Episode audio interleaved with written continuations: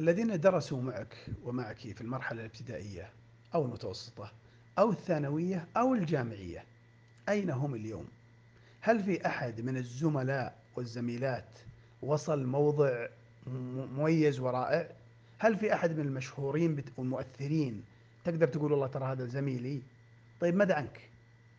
ما الذي جعل أولئك يبرزون وأنت لم تصنع الشيء ذاته؟ ما الذي جعل فلان ينجح في إدارة منظمته وأنت لم يحالفك النجاح بنفس الدرجة ما الذي جعل فلان مؤثر في المجتمع وأنت أقل تأثيرا.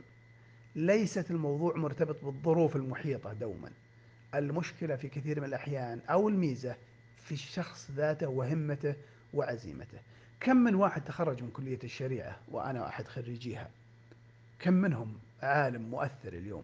المشايخ المشاهير تعال ابن باز رحمه الله ولا ابن عثيمين ولا ابن جبرين ولا غيرهم من المشايخ رحمهم الله جميعا هؤلاء ألم يدرسوا في, في, في, في, دروس العلم ومعهم عدد كبير من الدارسين؟ أين هؤلاء وهؤلاء؟ في مجموعة من اللي درسوا معهم أصبح شخص آمي موجود في المجتمع ويسولف ويروح ويجي ولا له أي دور.